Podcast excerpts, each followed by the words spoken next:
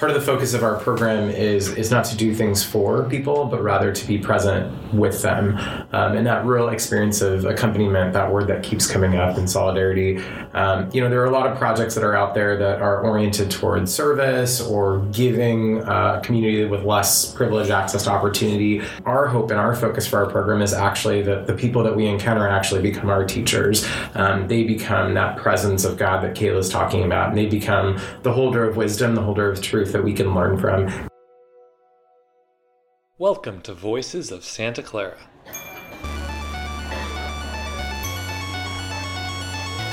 Having a good idea doesn't get you nothing. And if we'd hit those, there would have been an explosion. We would have died, obviously. Scholarship should cultivate the virtues. Worry more about am I searching for what I should be doing next in the world?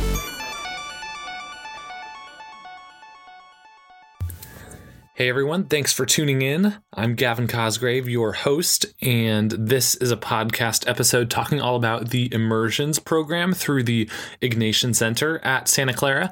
I did an immersion myself in winter of my sophomore year, uh, a local immersion to Oakland that I think I've mentioned in the past, but it was an awesome experience getting to learn from community organizations and serving some in the mornings at a community meal center. And as you'll hear, in this episode, immersions can do a lot to help students live out the Jesuit values of, of education and service and connect with people on a human level. In this podcast, I'm speaking with three people. It's the largest episode we've done in that regard. Um, and they are first Charles Mansour, the immersions director, who organizes all the opportunities and education for immersion trips.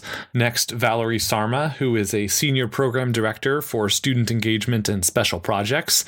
And Valerie has been with the Ignatian Center since 2006. I appreciated getting her perspective on some of the longer uh, changes that, that she's seen and just growth growth and evolution in the lives of, of students and how these sh- relatively short programs can impact uh, their whole lives. And then finally, Kayla Wells, who is also a program director for immersions and graduated a couple years ago from Santa Clara. And she has some incredible stories of how immersions affected her own uh, life trajectory. So, in this conversation, we're going to touch on some of the specifics around immersions. What do students do? Uh, why does the Ignatian Center run the programs? And what's the, the deeper purpose and values that the programs can serve? And how are students' lives changed? Uh, what's what, what are the ethical questions around going into another country to to learn from people? Um, we touch on a wide variety of topics related to immersions and it was awesome having uh, the perspectives of Charles, Valerie, and Kayla uh, because they each had something really unique to contribute. If you want to learn more about immersion trips, you can go to scu.edu slash immersions and you can get all the information. They happen three times a year at the beginning of winter break and spring break, and then at the beginning of summer. So it's a little too late for the winter ones, but if you're interested and you're a student, you there will be plenty of opportunities in spring break and summer coming up. So stay tuned. The Ignatian Center sends out information about those pretty frequently. All right, here's the conversation.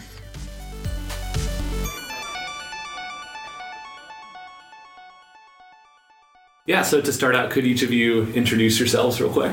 Yeah, Charles Mansour. I'm the director of the immersion program. Uh, this is my fourth year here now at Santa Clara uh, in immersions. I'm Valerie Sarma. I'm the Senior Program Director for Student Engagement and Special Projects at the Ignatian Center, and I'm starting my 19th year here at Santa Clara. I'm Kayla Wells. I am a Super Broncos. I did my undergraduate uh, degree at Santa Clara, and I've been working here for the past three years as the program director of immersions.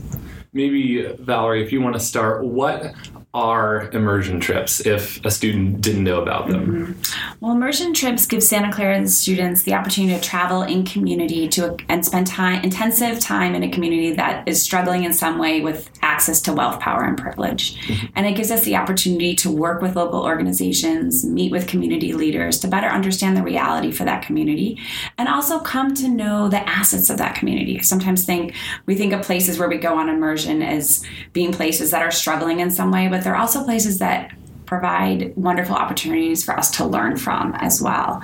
And I think in the process of immersion, students um, our hope is that they come to understand and live into what it means to be humble. What does it mean to be compassionate? What does it mean to really accompany um, others in this experience? And that's really at the heart of what we hope students will gain from this experience. Great. So maybe could could someone share a story um, of an immersion and what that was like and what impact that had on you or what you saw in the community you visited? Sure, yeah. I'd love to talk about a couple of my immersion experiences. I think that each immersion that I've been on, and it's been a couple by now, uh, layers onto each other. And uh, one story in particular that I think about when I think about immersion is being in India um, and going to Mother Teresa's home for the dying and destitute. And upon initially walking in, seeing, you know, the children and the women and the men that had really been outcast from society and their communities. And just the reality of that is pretty heavy. And stepping into that as a student group and really kind of grappling with what does it mean to be displaced and outcast from your communities? And how do these people find love and care in their lives? And do they deserve that? Of course. Um, and how can we maybe provide some of that in the next hour or two hours that we're spending with them on immersion um, and became, you know, so much more than that as we sat together and struggled com- to communicate in Hindi and our limited uh, vocabulary. But just the connection that we were able to have beyond language um, was really important and impactful for all of us. I sat down with one woman and, you know, was asking her, you know, if I could sit with her and spend some time and without language and just looking in each other's eyes, um, I was really able to see her full humanity and her dignity and how awful it must be to have been left by her family. And um, just really wanting to honor the fact that sitting there in front of me and i saw it so clearly more than i've ever seen it uh, god sitting right in front of me. And it's some of these concepts that i had heard about before um, on my immersion to ecuador. They talk about seeing the face of christ um, in those we meet. And that was you know months later when it all came to fruition for me and really made sense and i was able to sense that presence and that dignity and that uh, really that grace and that divine presence in the person in front of me. And we just shared that moment moment. And it really exemplifies to me how you can have really powerful moments beyond language, beyond um, anything that we expected um, in spaces that might at first feel uncomfortable, but really have divine grace within them as well. Well, I think what Kayla's story points out, uh, Valerie hinted at this at the beginning, is part of the focus of our program is is not to do things for people, but rather to be present with them. Um, and that real experience of accompaniment, that word that keeps coming up in solidarity. Um, you know, there are a lot of projects that are out there that are oriented towards service or giving uh, a community with less privileged access to opportunity something that we have that they don't. And that's wonderful and fine um, and great. Um, our hope and our focus for our program is actually that the people that we encounter actually become our teachers. Um, they become that presence of God that Kayla's talking about, and they become the holder of wisdom, the holder of truth truth that we can learn from. And it's harder to do that when we come from the place of we are the privileged. We are the ones with advantages. We are the ones that are coming into your space to to offer you something. And so that real that real presence to the other is it's a really humbling experience for us. Um, and it's a real moment of transformation um, in, in relationship building. Even if it's only for a short while you know a, a 30 minute conversation uh, two minutes of eye contact it's it's really transformational. Um, and the change is really um, long term. It's it's long impact for us and so, uh, again, the hope is that that we're focusing on that that real moment with that person rather than us coming in and providing some service. Thank you for sharing those beautiful stories. I think I see also the development, Kayla and Charles, that you've done with the program for getting students ready for this kind of experience of what it really means to connect with other people in their own suffering. And the formation that you've provided for students really invites them to think about where have I experienced struggle or pain or suffering in my own life? Mm-hmm. Um, because I think that's a big piece of what it means to then be able to sit with other people and um, in that space and to really be um, with people in that space of compassion. Yeah, thank you. One one of the things that we've talked about a lot, and we've used this word more commonly in, in, the last several months, is we want the immersion experience, and not just the seven, ten days, two weeks that you're on immersion, but the whole process to be we are calling it an interruption, um, a moment of self reflection, self exploration, relationship building in community with the folks that you're going on immersion with. Valerie mentioned there are usually about 10 students that go on immersion with you. Um, it's a time for real community building. Um, and like I said, real introspection, self reflection, and, and really asking those hard questions of ourselves to say, what has my life been that's led me to this po- this moment? Not just my privilege, not just the wonderful things in my life, but what have been the struggles and the tensions, uh, my own experiences of, of marginalization. Um, who am I as a person, and who can I become through this process of accompaniment with the people on my immersion and then the communities that we're visiting? Um, and you know that's why the, the Monday preparation meetings are so critical because we don't want students just coming into these communities uninformed and sort of exploiting them as this moment of here we are to learn from you and then we leave and then it doesn't mean anything. So we want it to be a holistic experience from the moment of the application process until years and years after. Um, and of course we only have the privilege of accompanying students in the initial journey on immersion and, and, a little bit after but the hope is that that transformation continues long after. Yeah yeah definitely because at, Santa Clara, there's a lot of talk about Jesuit values and uh, social justice, but um, in the day to day life of a student, it's easy to just be kind of stuck on campus, right? You have classes, you're you're busy, you're involved in things, and it's easy for those to just be words. I feel like so maybe immersions is one of the one of the spaces where we can kind of live out those those values in a way and get out of the the Santa Clara bubble.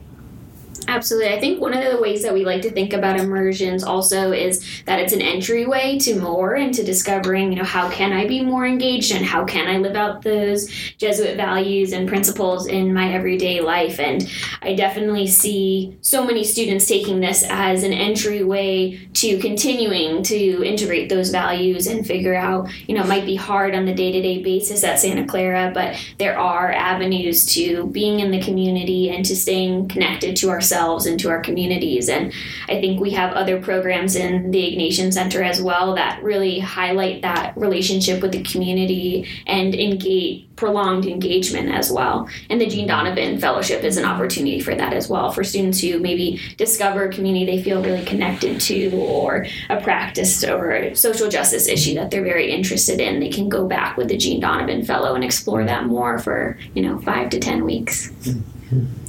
Yeah, Gavin, you bring up a really good point um, that I think is worth mentioning is that it's really easy to compartmentalize experiences and say like, oh, that was my one time on immersion where I was the social justice person or the, you know, the self-reflective person, or you know, I'm on a SCAP project and I'm service oriented, but when I'm in class, I'm freaking out about the quarter system and all that needs to get done in my busy, hectic schedule or whatever clubs and organizations that we're involved in.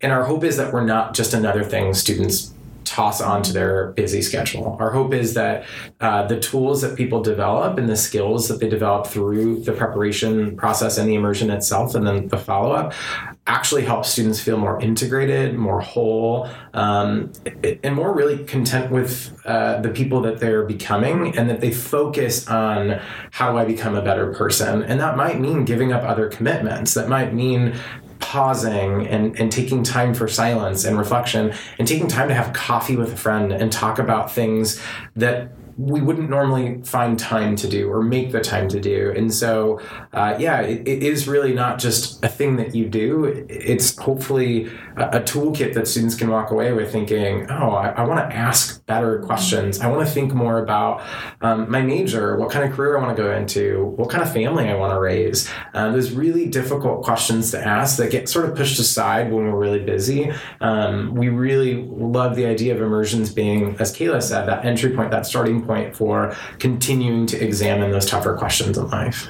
Mm-hmm. One of our newer initiatives is the Ignatian Core, which I'm really excited about because it brings, uh, it gives students who've been involved in immersion with an Arrupe placement, any of our center programs, right, which share a similar pedagogy, the space to come back and in community be able to have some of the conversations that come up on immersion, right, really being able to think about issues that matter to them um, and making sense of how they can explore um, and continue to stay connected to kind of the values and the ways of being that they felt in that immersion experience. So our hope is that with the core, we're going to offer a weekly examen. We'll have some opportunities for accompaniment through SCAP.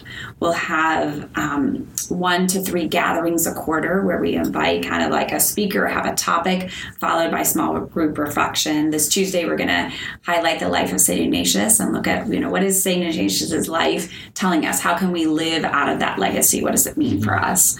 Um, and so our hope is that that's one of the spaces that offers students a, and, and, community because i really think in terms of um, living into that full integration it's community that helps us to do that well yeah yeah, and Charles, you brought up the idea that um, it's not so much like a service trip where you're coming in and serving a community, which might be what many students maybe who grew up religious are used to, right? So um, if that's if that's one side, and then the other side is a student who's either hesitant about uh, about tr- either traveling somewhere else or is really questioning the the ethics of even us, you know, being a group and going into a community in, in poverty or or something like that. There, there's probably a whole range of, of students who aren't quite sure, like, what are you actually doing on the immersion when you go to these places, right? So, do if any of you want to uh, touch on that, I know they're all very different, but yeah. Yeah, it's actually it's uh, it's probably the most important question is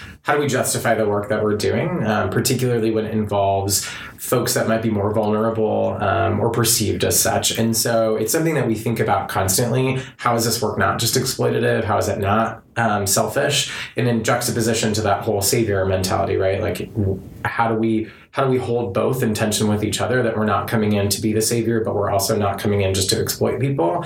Um, and it's it's really challenging. And I'll, maybe I'll, I'll share a story from one of the immersions that we did this summer to help articulate um, that that real tension. And so when we were in Kenya and Tanzania, uh, there were many times where it felt like people sort of rolled out the red carpet for us um, and said like, here they are, like the wealthy, the privileged from America that have given up their time uh, to be with us, these zoo animals, right? Um, we don't want it to be a voluntourism experience. We talk about that often with our students, but then inevitably on some of our experiences, it does feel that way. Um, and yet, every single place that we went, uh, the sincerity of the hospitality and the desire to interact with us, to learn about us, to ask us questions, uh, was so earnest um, and so transparent uh, that we really sort of struggled with uh, uh, you know that question of is is what we're doing not just exploitative? And so in one of our reflections one of the evenings we do reflections every night while we're in immersion um, you know the students brought that up and said like how is this not inappropriate? How is this not just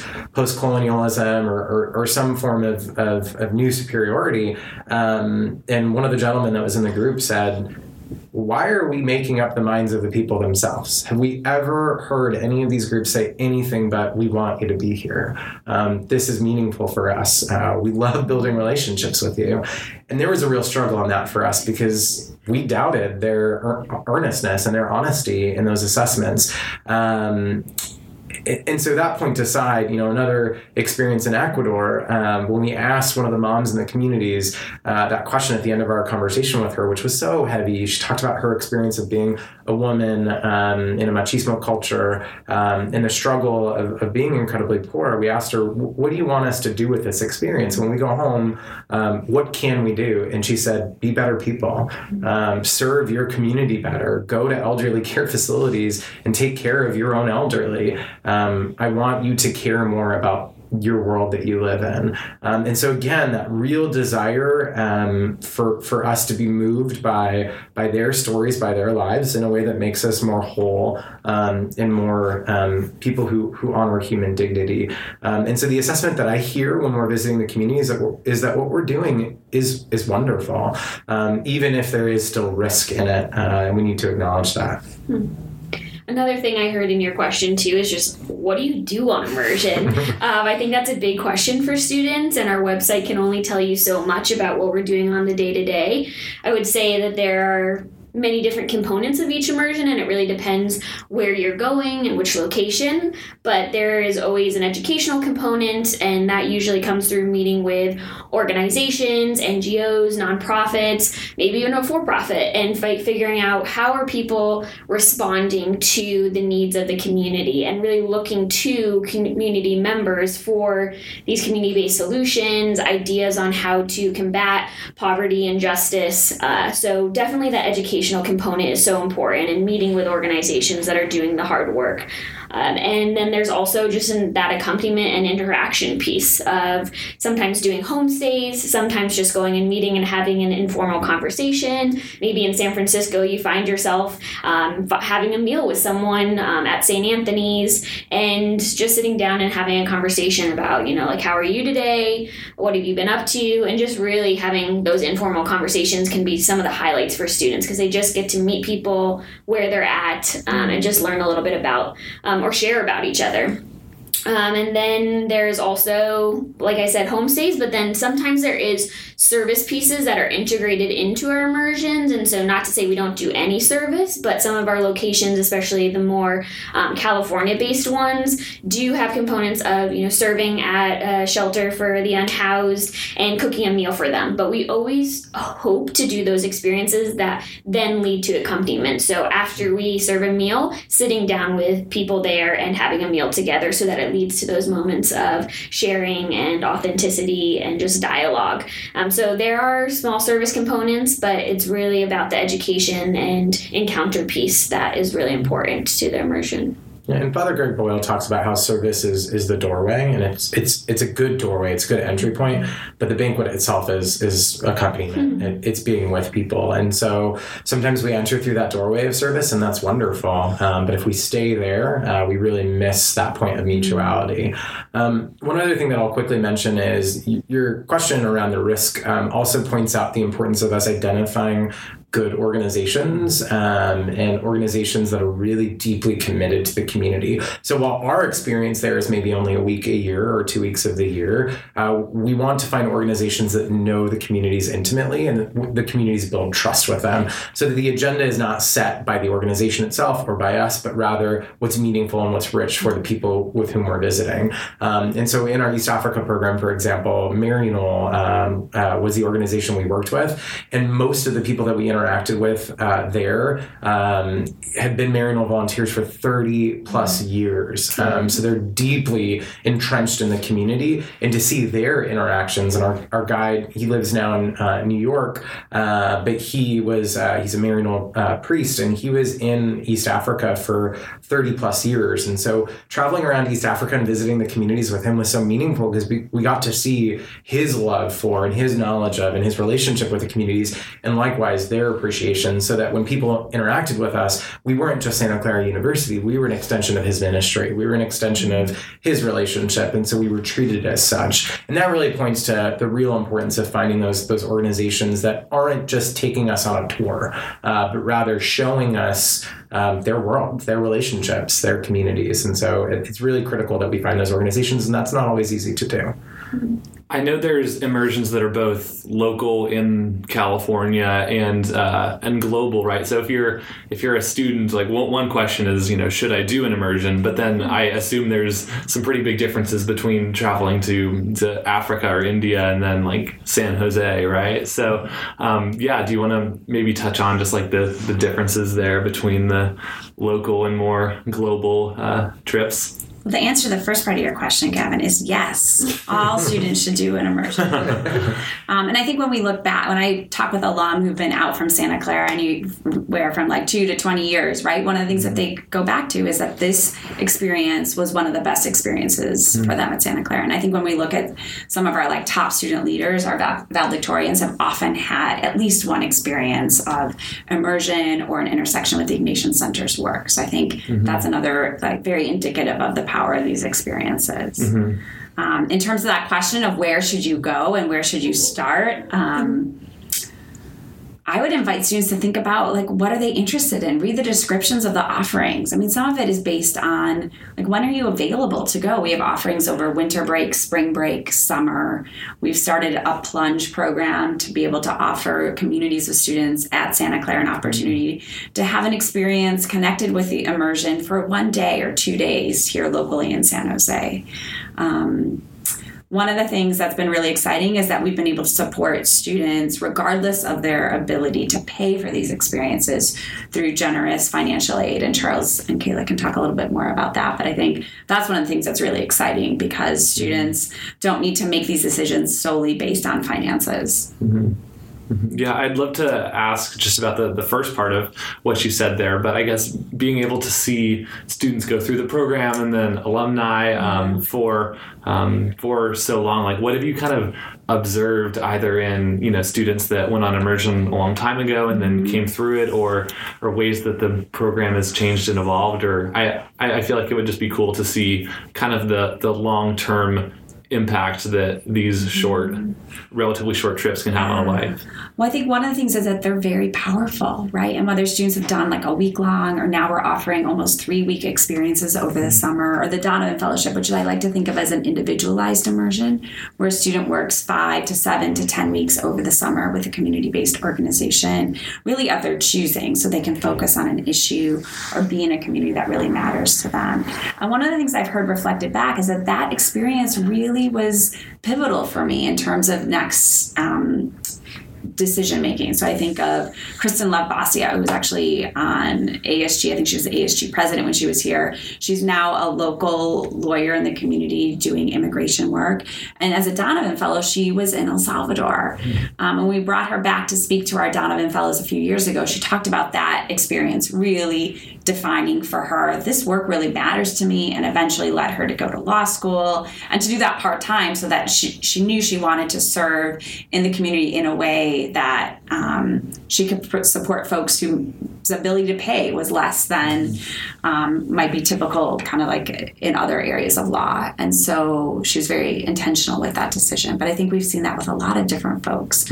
Um, Well, you might also share about your own experience on immersion and how that shaped you, since you've had Yeah, I mean, I really look back to my work involved in this as like my own undergrad experience at mm-hmm. Loyola University in Chicago, and I, you know, saw a flyer that said there's a South Texas Mexico trip, and I thought, oh. Wow, okay, I'll apply for it. And that really shifted for me. And so much of it was like the mentorship of the leaders, which I think mm-hmm. about like Charles and Kayla and our colleague Anna being in that mm-hmm. role of how important that is for students to have folks that kind of can help guide them along that experience and can be companions as they continue to come back to Santa Clara, continually sort of like reflecting and be able to check in and help um, with that mm-hmm. mentorship.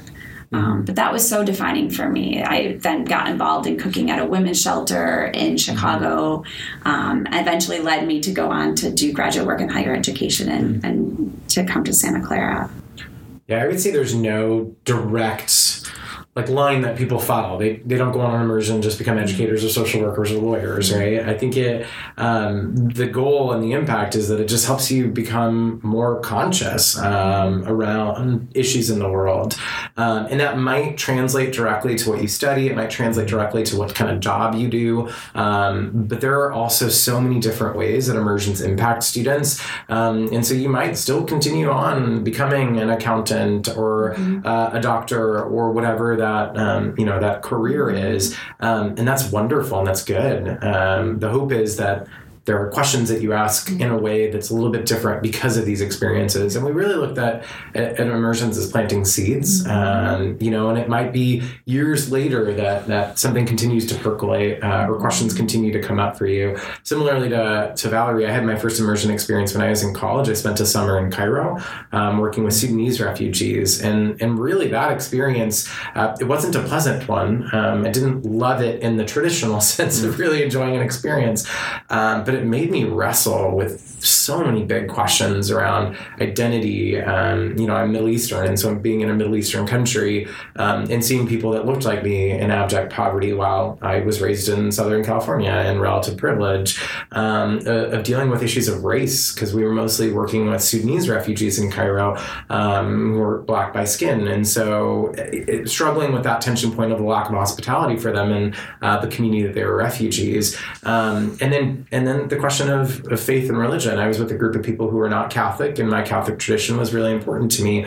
Um, and so me having to ask difficult questions of myself: Why do I believe the things that I believe? Um, and, and, what more can I learn from the people around me? And those questions still come up for me today. Um, you know, I, I, would attribute uh, so much of uh, the person I've become, um, not directly to that experience, but from the fruit that came from that experience that sort of wound up taking me in many different directions. And so I know that I'm really grateful for those experiences. And when I talk to other undergraduate exper- students um, long after uh, their immersions, they're continuing to ask mm-hmm. similar questions. Uh, and their answers might look totally different from mine, uh, but it's, it's wonderful to see that the impact isn't just the day after the immersion, the week after, even the year mm-hmm. after. Yeah. I think one of the unique opportunities that immersion invites you to come and be present with your entire self, right? Your spiritual self, parts of yourself that you maybe are ashamed of or are mm-hmm. sensitive to, your strengths. But all of that is invited and is really essential in terms of developing um, who you are in the context of that experience. And I don't think there are lots of other places as we think about like places even in our campus which value mm-hmm. values that holistic education where that is kind of honored and mm-hmm. essential to the experience. Mm-hmm. Um, so I think that's one of the other kind of dimensions that unfolds in this, and maybe that's one of the reasons it's so compelling for students because mm-hmm. it really um, we need to really be in touch with ourselves. And it's a way we offer kind of practices, right? Often rooted in the Ignatian tradition that invites students to sort of like access those dimensions of themselves and their lives as well. I'm really excited for Father O'Brien's leadership too. Um, and introductions he's done about who he is, he always goes back to his community based work. Um, he worked with the Kino Border Initiative for a while and in other communities. And I think for our community, for students, faculty, and staff to hear that um, and it is important because it asks us all to think about like what are the ways that I'm engaged, sort of like the reality of my local community and global community. Mm-hmm. Um, so I'm excited for that. I think that's one of the pieces too that we've benefited from as a program is the leadership at Santa Clara, right? Father Locatelli was really invested in these experiences. Father Engh, um, at our at the center-wide leadership, Father Mick McCarthy, right, right, was really invested to these as well as Father Dorian Llywelyn. So I think that's been one of the things that has really kind of championed our work um, and enabled it enabled it for it to grow Mm-hmm. Yeah, and then Kayla, you came you came back, right? You're now working here. So, what would you um, what would you say to a student who is maybe on the fence about going on an immersion, and and kind of how have going on immersions impacted your trajectory in a way? Yeah, that's a great question. I think I'll go right to our tagline of just go. um, it is maybe a little bit of a scary request to step outside your comfort zone and to see another part of the world that might make you a little uncomfortable or even be exciting. Both of those just can be a little nerve wracking when you're going with 10 to 12 strangers to this mm-hmm. really impactful experience. Um, so I would say just go. I truly believe that immersions meet you wherever wherever you're at. So it doesn't matter whether you're going locally or globally, um, you're going to receive what you need in that moment because that's just where you are. And the community is open to that, and people are there to hold and receive you. And I think that the biggest piece for me coming into immersions was, and being at Santa Clara, was I came to Santa Clara not being religious at all and not even knowing who the Jesuits really were. Um, and so all throughout my four years, I went on immersion my senior year, kind of really wondering, like, what is this Ignatian piece? What is this Jesuit community all about? Um, I've heard it talked about a lot, which you mentioned, but it wasn't until I went on the Ignatian Center immersion trips because I had been on other global experiences um, and going on an Ignatian Center immersion really asked me to reflect on myself, not just um, what was I doing and seeing, but what did it mean for me and this really spiritual, reflective piece that they asked us to do. And to step into. And it was really uncomfortable at first, but it has shifted the way that I look at the world, and it's been a journey. But just really seeing what spirituality can mean in my life and having a chance to explore that has been one of the biggest changes for me is just kind of cracking that wide open and seeing another side of myself that I didn't know was there or hadn't had a chance to explore. Um, and I find myself in this work and continuing to learn things about myself every single day and every time I go on an immersion.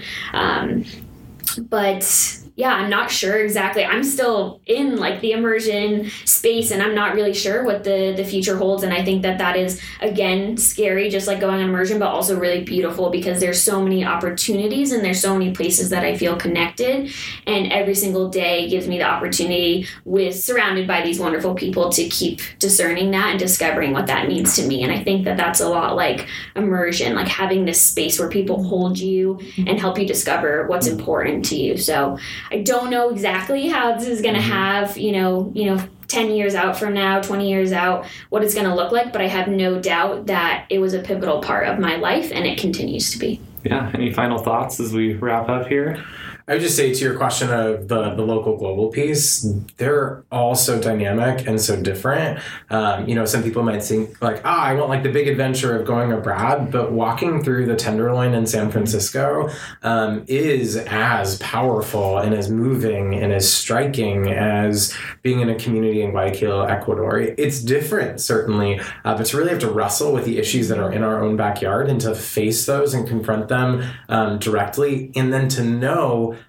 that you can do something directly about that because it's your community um, is a different kind of power and um, a different kind of self empowerment. Um, and so, for those who are considering either option of the you know the international uh, or, or the the local, um, they're both so meaningful. And I would encourage students to to consider both as options. Ideally, you'd get two experiences. You get one of the local community and one of the you know the more far away ones or the international ones um, to really enrich your experience of the global community. Um, but oftentimes, it, the immersion experience, even here in San Jose or in Oakland or San Francisco, forces us to reconcile with our own reality um, that is easy to dismiss. And so I would say that, you know, they, they tend to be less popular in terms of applications, um, but in terms of outcome, they're, they're equally popular for students. Our evaluations are as strong for our local and domestic com- um, immersions as they are for the international ones. I would also add too um, that one thing that I love about immersions is it allows you space to like reflect on how we engage with the world. And there's so many like needs and calls that are happening right now especially around immigration um, recently brought to my attention more so sex trafficking in the bay area the unhoused. Um, there's just so many issues that are calling our attention and it can be really hard and overwhelming. And i think that this is really a space to figure out how do i want to respond to those things that are calling me in the world um, and having support to do that. And so knowing that um, there are so many opportunities to stay engaged afterwards, and that immersions are this catalyst and this entryway to discerning what that is in your life. There's such a power in us being able to see something firsthand. And when I think about immersion experiences, that's one of the ways in which they invite us in, right? And it's also about the stories, right? Really coming to understand our own story, the story of our kind of companions, and the stories of the communities. Um, and at the end of that, we're holding those stories, right? We, we move forward in the world holding all of that, right? And so our hope is that it connects us all. Um, that that kind of sense of Mother Teresa talks about we belong to each other, right? That we move forward, really living into what that means. So yeah, Valerie, do you want to touch on the Sure. Jean I want to talk about who Jean Donovan was. She was a lay woman who was living and working in El Salvador during the war, and she was really accompanying people, accompanying a lot of folks who were refugees or were facing oppression because of the war. Um, and her work became so important to who to her life. You know, she'd been um, living a pretty privileged life in the U.S. She was working like in accounting and um, but had this desire of more. Um, and through kind of like some guidance from her faith community, she ended up going to El Salvador. I don't even know that she really knew like where El Salvador was, um, but once she moved there and started living there, she became very much connected to the community there, and it gave her incredible um, purpose. Um, tragically, she was killed in El Salvador by the Salvadoran military. Um, but there's so many parallels, I, I, feel like, for her and our students. Um, she was just a little bit older than our students. Um, she had a desire for more, and I think we see that with our students. They're looking for something else that gives their life meaning and purpose, um, and which is one of the reasons that we created the Donovan Fellowship. Initially, it was based locally to give students some funding to do community based work with organizations that often didn't have the kind of budget lines to provide stipends. Um, and so the Donovan Fellowship was created to offer students the space of um, doing summer work um, that could be compensated. And that we have a, a formation process in the spring quarter um, to help students really prepare for that experience. And now we have placements where students go internationally or locally. Yeah. Well, Kayla, Valerie, and Charles, thanks so much for joining me for this episode. And yeah, where, where could students go to find more information about immersions? scu.edu slash immersions or slash JDF. Yeah, there's lots of information on the website, lots of good videos and firsthand testimonies from students that have participated. And also just ask your friends. The likelihood that one of them has been on immersion or engaged with the Ignatian Center immersion, uh, Ignatian Center programs is pretty high. So just ask around, and hearing it from a friend and a peer can often be more impactful than just reading it online. So ask around, someone will tell you a story. If you have any questions for us, you can just email immersions at scu.edu. we'll try to make it easy for you. All right, and then Kayla had to head out, but I finished up the episode by asking my signature questions to Charles and Valerie.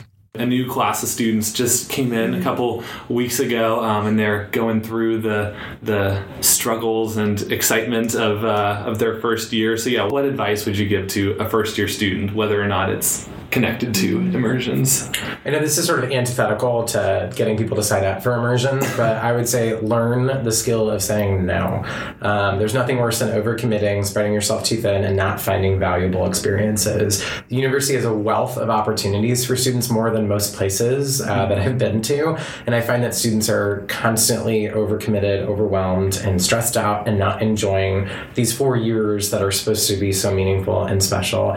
And in that, um, another piece of advice that I would say is find time for yourself um, and find time for meaningful personal silence, reflection, etc., and then relationship building with community outside of your commitment. So beyond the clubs and the organizations, beyond the classes and the study groups, find time to just hang out with people um, where you just get to be yourself and have fun with folks. Uh, I find with Santa Clara students, and this is true across the board at universities today, that they're so high impacted by the busyness of school um, that there are two options at the end of the busy day. One is to veg out and Netflix and binge, and the other is to go party. And those are all fine things things, uh, but they don't lead to really um, that that really self generative growth. And so beyond that, find time for silence, find time for meaningful connections with other people, and say no. Yeah, my advice would be get to know your faculty members. Mm. And especially if you're kind of like shy or afraid of doing that, it's even more important to like put yourself out there. Have a question, go see them during office hours.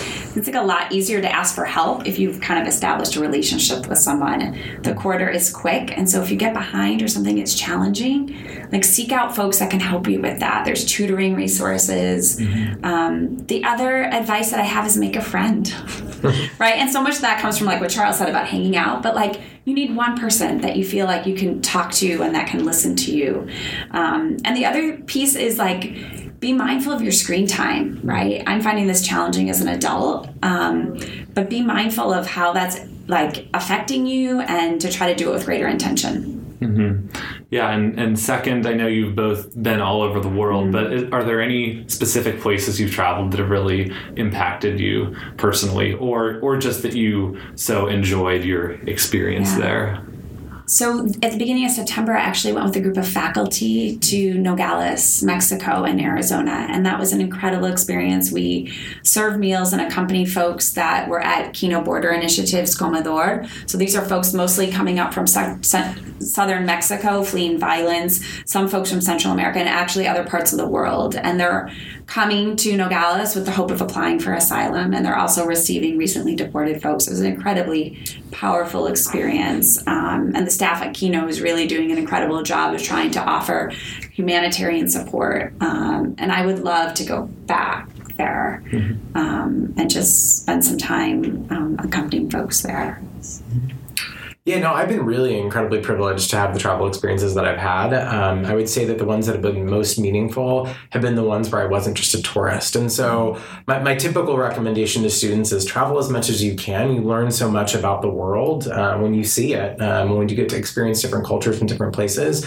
But beyond just traveling, there's a way to travel um, that makes those experiences more meaningful. There's an intentionality that you can bring um, beyond just being a typical tourist. And so, um, I would say find the spaces where you can really enter into communities um, and where you can really feel present. Um, whether that's just uh, you know hiking in nature, where you get to really really feel the awesomeness uh, of the place that you're in. And some of my most meaningful experiences that were when I was in Iceland for a week, um, camping with my friends, um, and just seeing the rawness of the natural world and appreciating just its its incredible beauty. Um, but beyond that, in terms of immersion experiences, I would say this last one to Kenya and Tanzania being really incredibly welcomed, um, and that happens on all of our immersions. But it felt especially noticeable um, how how warm people were and their real focus on community um, and the value that brings to to each person's lives. They live in community. The the you know the famous uh, South African and, and generally African phrase of Ubuntu, "I am because we are," um, felt really real um, in East Africa, and it felt real in Ecuador and in El Salvador and in many of the places I've been on immersion. So um, getting to know people uh, while you're traveling, I think, makes the experience more rich, more real, um, and less exploitative. Mm-hmm. Yeah. If you could send a message to every person in the United States, what would you want to say? Uh, I would say maybe we are more than what you assume we are, um, and really the the value of diving into understanding what experiences have brought people um, to become the people they are. I think the more you know a person and you, the more you know their history, uh, the more compassion and empathy you can have to to the reasons they believe what they believe, the reasons they live their lives as they do. Um, and I, I would say across the political spectrum, probably uh, the biggest mistake that we are making is that we assume way too much about each person. We don't ask the critical questions of reflection um, that are required to honor each person. Um, and so, really saying like we are more, our stories make up more than than the simple fact of what you see in front of you. I would say like let's live out of love, and every day we need to like kind of hold ourselves to that, and it's hard. But like it doesn't it doesn't happen. Okay, try again. Right? Yeah. Just keep trying. And finally, what does an ideal Saturday look like for you when you're not somewhere else in the world or or working here? Hmm. I love brunch. Uh, any Saturday you can start with brunch uh, is the best of all Saturdays. Um, but beyond that, I would say uh, just having a time to be outside, outdoors, either on a hike or, or walking with the dogs. Um, and just being in community with other people. So some some time for like quiet and self uh, self reflection, but more important or, or equally important, being with people that I love and care about, um, and enjoying just being outdoors in the company of others, um, and feeling relaxed and whole. I think if I can create those spaces where I can just feel centered and present. Um, and not bound by all of the many commitments that exist in my life. That's that's an ideal Saturday. I love going to our farmers market with my family. I have a two year old and a seven year old, and um, my husband Alan. And it, I find at the farmers market, right, there's this incredible produce. Um, my daughters know the different vendors at the farmers market. Um, we see friends. There's music. Um, it's really a space for community. Um, and then sort of whatever else happens that day happens. But we've sort of had that like walk in the morning and that kind of intentional family time. yeah, great. Well, thanks again for joining me for the conversation. Thanks. Hey everyone, thanks for tuning in. You can subscribe on Apple Podcasts and now on Spotify so that you don't miss an episode. Check out the website at voicesofsantaclara.com for some shortened transcripts, and you can like the Facebook page and follow on Twitter. I'll see you next time.